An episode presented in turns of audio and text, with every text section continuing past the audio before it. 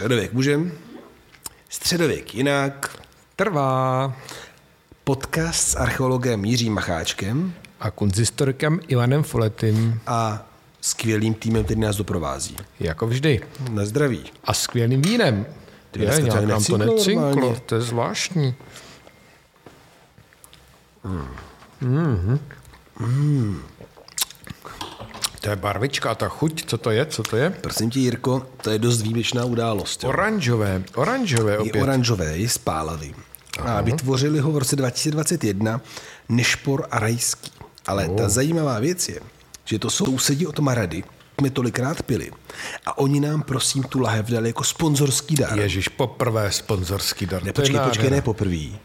Jako vinný poprvé, Tak to ale vinný, jinak, já to myslím, ale jako- jinak máme hlavního sponzora, Aha. kterým je Zezula aukční dům, který prodává umění. Takže my máme hlavního sponzora Zezulu, ale dostali jsme lahev vína z lásky, To je vedlejší sponzor. vedlejší sponzor a je to moravské zemské suché víno a tady je to pálava, ale je fakt krásně oranžová a strašně dobrá. Takže Nádherný. Nešpora Rajský jsou naši kamarádi od dneška. Určitě, určitě, budeme mít rádi. Tak na jejich zdraví. Na zdraví, na zdraví.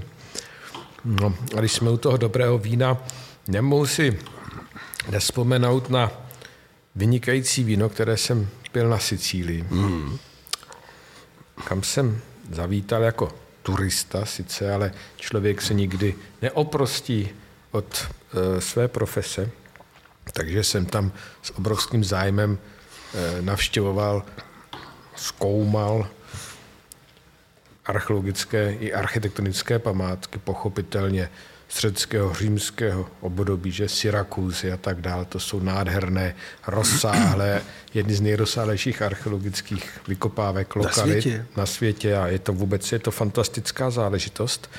No ale Sicília to není možná tak všeobecně známé, je fantastické místo i pro výzkum středověku, raného středověku Celého středověku. celého středověku.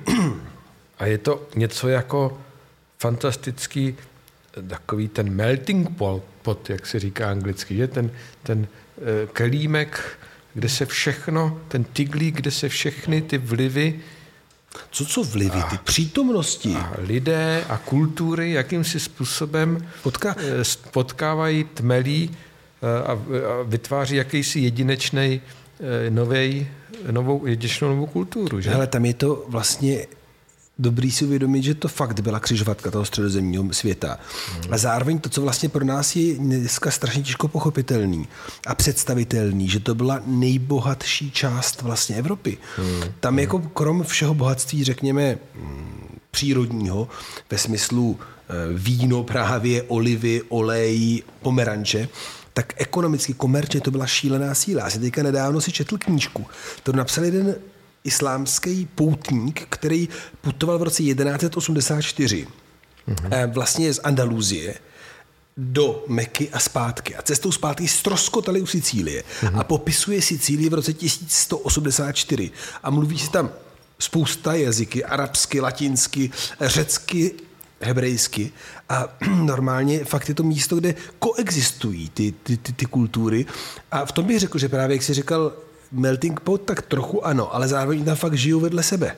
Mm, jo, že mm. tam koexistují, že to není jakoby recepce něčeho, ale to fakt koexistence. Mm, Ono, eh, vlastně český posluchač nebo čtenář eh, má spojenou Sicílii se Zlatou bulou, že? Sicilskou, o které eh, píše náš ctěný kolega, profesor, profesor Výhoda, že mě tam zaujaly eh, ty normandské hrady, že kdo by očekával, normandské hrady by člověk očekával v Normandii, ale normandské hrady jsou rozptýleny Po celé Jižní celém, Itálii. po celém středomoří by se dalo říct, že já jsem viděl fantastickou ukázku té normandské archeologie, a, architektury, pardon, třeba v Katánii, že tam je fantastický hrad eh, právě Friedricha eh, druhého císaře římského, abych tak řekl. No ale eh, ty znáš Sicílii taky eh, velice dobře. Eh, Já jsem procestoval pouze tu, řekněme, eh, tu východní část, ale ohromné, ohromně zajímavé architektonické památky jsou i v okolí Palerma. Je to a, tak. A, a v blízkém okolí. A ty jsi mi vykládal o něčem nesmírně zajímavém, což je jakýsi náhrobek, mm-hmm. který právě výborně dokumentuje to, o čem si před chviličkou mluvil, o tom střetávání se a soužití různých kultur, národů, jazyků, by se dalo říct. O, o co a světu. Hele, my jsme to už vlastně jednou natikli na našem podcastu. A je to vlastně náhrobek, který své matce dá vyrobit vysoce postavená postava v Palermu, právě za vlády Normanů.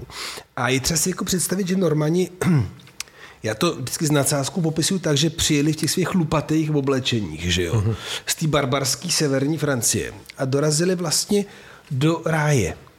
Palermo bylo arabské město, což v roce, já nevím, 1090 znamená kanalizace, veřejně osvícený, čistý ulice, všude voda, fontány, prostě nádherný eh, lesíky, eh, zámečky, prostě absolutní jakoby středozemní luxus. A taky technologický know-how a byli z toho úplně unešený. A tím pádem oni to ovládli vlastně vojensky ale kulturně se nesnažili o nějakou jakoby dominanci jednoznačnou. No a právě v tomhle kontextu my víme, že vlastně u Palermského dvora po celý 12. století minimálně se fakt hovoří arabsky, hebrejsky, latinsky a řecky. No a z tohohle prostředí je ta deska náhrobní, která se dneska je dochovaná v zámku Sisa, což je teda mimochodem nádherný místo, z kterého dřív musel být teda výhled na Palermo jako blázen. Dneska je to neúplně dobrá čtvrť. A e, ten náhrobek je zdobený opus sektile, to znamená řezanýma barevnýma kamenama a je tam čtyřikrát napsáno to samé. Je to vlastně syn, který si přimlouvá u Matky Boží, Marie, za duši své matky, která zesnula a která je pohřbená vlastně za tím kamenem. Jenomže ten text je čtyřjazyčně a ten překlad není jenom doslovný, ale i konceptuální. To znamená, že v hebrejštině a v arabštině je vysvětleno, kdože je ta Meriam, matka toho Jošuji, o něm si křesťané myslí, že je syn boží. Hmm. A mně tam přijde strašně zajímavé to, že na jednu stranu pracujeme s překladem, ale zároveň si uvědomujeme jinakost. Jasně. A, Takže mají tendenci vysvětlovat jakési věci těm ostatním lidem z těch jiných kulturních okruhů nebo civilizačních, tak, aby chápali význění celého toho textu. A ještě tam jako ta část B, že oni opravdu nějak asi byli prozřeliti, ale ne tak silní. Ten, ten právě testoval z toho roku 1184 vyloženě mluví o tom, že jsou tam mešity, kde zpívá muedzín, že jsou arabové u dvora, kteří třeba konvertovali na křesťanství, ale chtějí se vrátit k islámu, to je teda spíš jeho přání, o literární. Mm-hmm.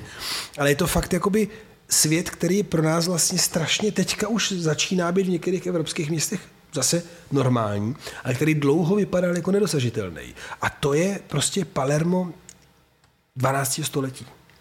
Jenže tam se, řekl bych, ty role v té době trošičku obracely, že ty takzvaní barbaři nebo násilníci, bych tak řekl, byli ti lidé z, toho, z té západní nebo severozápadní Evropy, že? že v čem se kteří, to tam, kteří tam e, spíš přinesli e, jakou, jakousi tu vojenskou moc mm. a sílu, že? To byli ty nájezdníci, že? Zatímco ta vyšší kultura, bych tak řekl, že byla spojena Hele, já nebudu říkat, co si myslím o Američanech, jo, ale nevím, jestli se tohle úplně změnilo. Nicméně, jako teď myslím, ta vojenská síla versus já, kultura. Uh, mluvím o tom narrativu, že jo? já, hele, ty... Současném nebo v tom minulém, že? Ne, já to máš úplnou pravdu, že oni vlastně opravdu jako sebou přinesli nějaký vojenský know-how a myslím si, že tam šlo i vyloženě třeba fyziologickou výhodu, že prostě ten metr 80 vysoký Norman versus prostě ty lidi, kteří měli metr 55, tak jako ve válečném střetu to nebylo jen tak. A my dokonce víme, že třeba v Kalábrii oni dobili ty hrady a na každý hrad dosadili dva pány, to byli ty normani. Ale ostatní lidi zůstávali ty lokální. A normálně si našli hřbitovy, kde fakt vidíš ty dvě kostry 1,90 m a kolem ty kostřičky 1,55 m, ne. Mm-hmm. Takže to je jako taky vlastně hrozně zajímavý si uvědomit, nakolik se jedná o nějaké jakoby opravdu etnický potkávání té severní jižní Evropy, která samozřejmě pak produkuje to, co víme na Sicílii dneska. V té nejstracenější vesničce na tebe často vykouknou čtyři úplně tmavý děti a jedno modrooký zrzavý dítě a všichni mluví sicilským dialektem a všichni tam žijou už aspoň 800 let. Mm-hmm. Ale vraťme se, eh, řekněme, eh, k té konzistorii a, a, a k těm církevním stavbám, ve kterých byly původně umístěny tyto památky typu toho mm. náhrobního kamene, o kterém jsem mluvil, jak vlastně vypadají eh, ty kostely z té této doby na Sicílii. Já znám e, poměrně dobře ty, ty hrady, to mm. byly takové, řekněme, velmi zvenku strohé masivní pevnosti, mm. že se čtyřmi mohutnými věžemi v rozích na čtvercovém půdorysu s poměrně takovou holou fasádou, že v té katány zdobenou pouze jediným výjevem Eh, tím orla, který drtí ve svých pařátech eh, beránka, jehňátko. jehňátko, že? což mělo být varování, taková eh, alegorie, abych tak řekl, té císařské moci proti tomu místnímu obyvatelstvu, ale jak vypadaly vlastně kostely z té doby? Ale my máme dochované vlastně takové čtyři ikonické stavby. Dvě jsou v Palermu, je to takzvaná Martorána a potom Palácová kaple králů normandských a potom v Monreále což je nad Palermem na kopci, 12 kilometrů asi. A v Čefalu, což je naopak na pobřeží. A ty budovy mají společné tři prvky. Jeden je, že um, zvenku jsou strohé, Podobně ale, jak ty hrady. Podobně jak ty hrady, ale mají tam dekorace, ale které jsou pouze jako černobílým kamenem. Jo? Takže jako, jakoby strohost teda přesně trochu dekorovaná.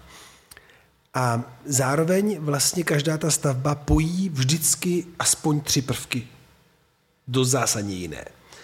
Když se řekneme třeba tu palácovou kapli, tak ta má strop řezaný ze dřeva s krápníkovou klenbou, která je malovaná a kufickými nápisy jsou tam napsané... Krápníková klenba, to musíš vysvětlit. To je no. naprosto typický eh, prvek eh, muslimské architektury, jo, že? Mucha, no, mucharna se tomu říká, je to opravdu taková ta klenba, která vypadá jako když víte krápník. No. Akorát, hmm. že je teda pomalovaná, Hmm. Jsou tam hudebníci, kteří hrají na nástroje a nápisy kufickým písmem, což je teda arabské písmo, a jsou tam modlitby k Bohu. Hmm. Um, loď je celá vyzdobená zlatými mozaikami, které dělali řemeslníci, kteří přijeli z Konstantinopole. Zatímco podlaha a liturgické náčiní je vlastně celé vyrobeno z mramoru a dělala to dílna, která pravděpodobně byla spojená s kosmateskami, což byli lidi, kteří dělali pod nádherné kamenné podlahy v Římě. A jako kdyby to nebylo málo, tak ten cyklus vlastně narrativní, který se táhne celou lodí, je starozákonní a novozákonní a evokuje největší baziliky západního křesťanstva, svatý Petr ve Vatikánu a svatý Pavel s hradbami v Římě.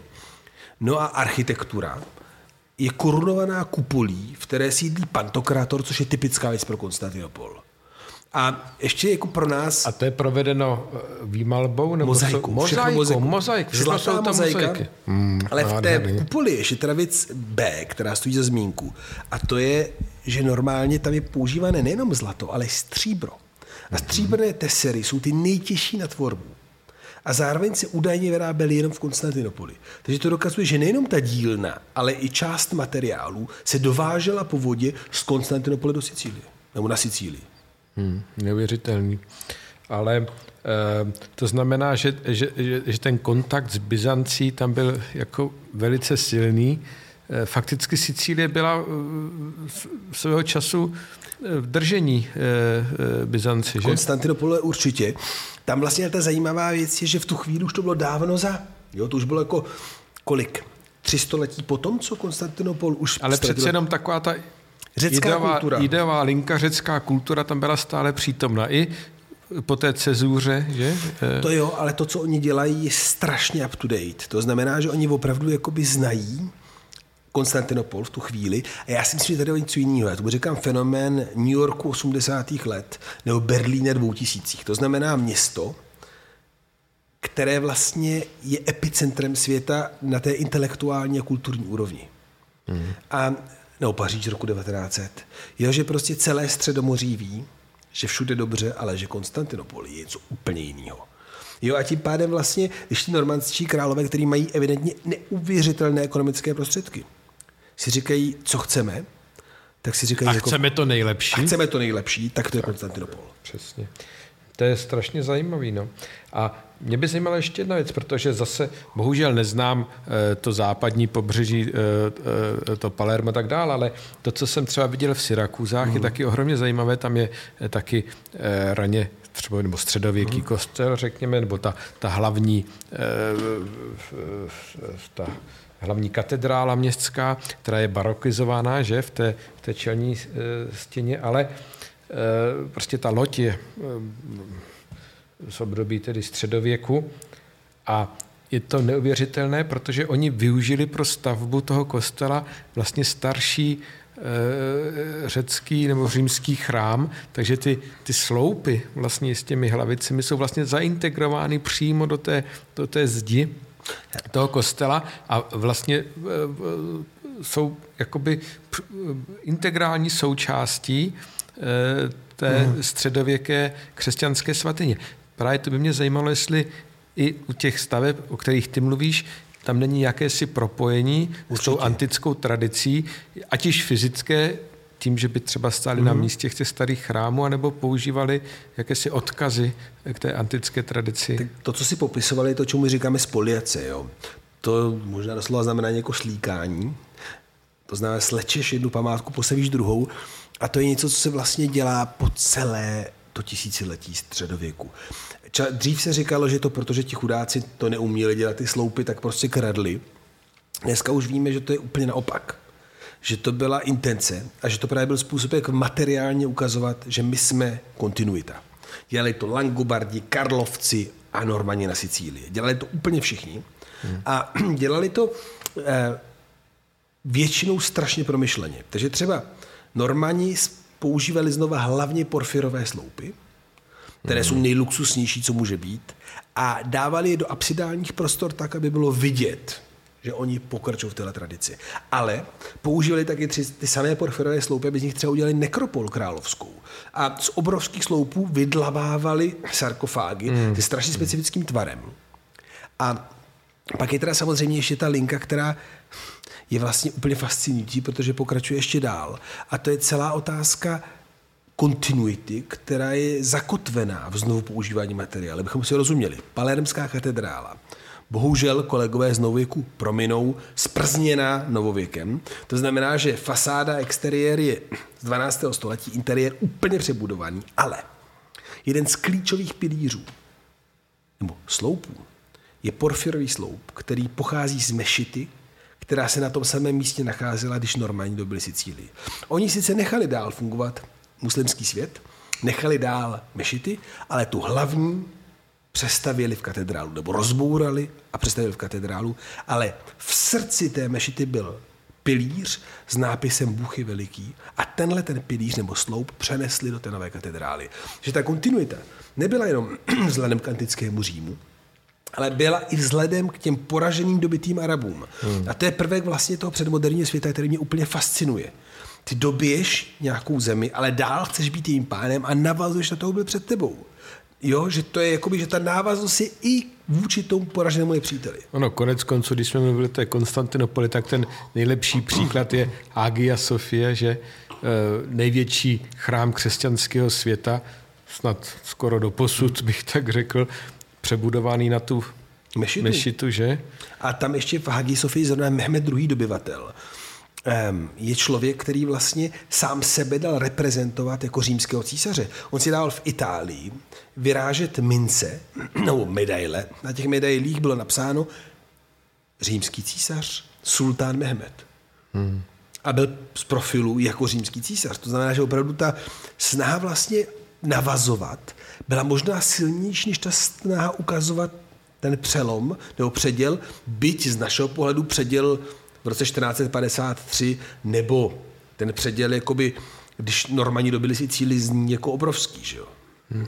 Je to zajímavé, když se nad tím tak zamýšlím, tak e, ta otázka jakési té kontinuity, která legitimizuje e, jakousi možná i politickou moc na jedné straně, ale na druhé straně i tu kulturu no, jo, a, a ten život takový, jaký je, byl silný a možná až teď ta úplně moderní doba eh, se jakýmsi způsobem odřezává od, od těch dějin, ale je to asi nemožné, chyba. nebo nemožné, nebo vlastně i chybné, protože my v sobě neseme ty různé vrstvy těch historických obdobích, ať již mentálně, že? Hmm. A nebo jsme tím obklopeni, eh, ať již v architektuře, nebo i v kulturní krajině a tak dále. A asi je chybné se od té historie nějak úplně odřezávat.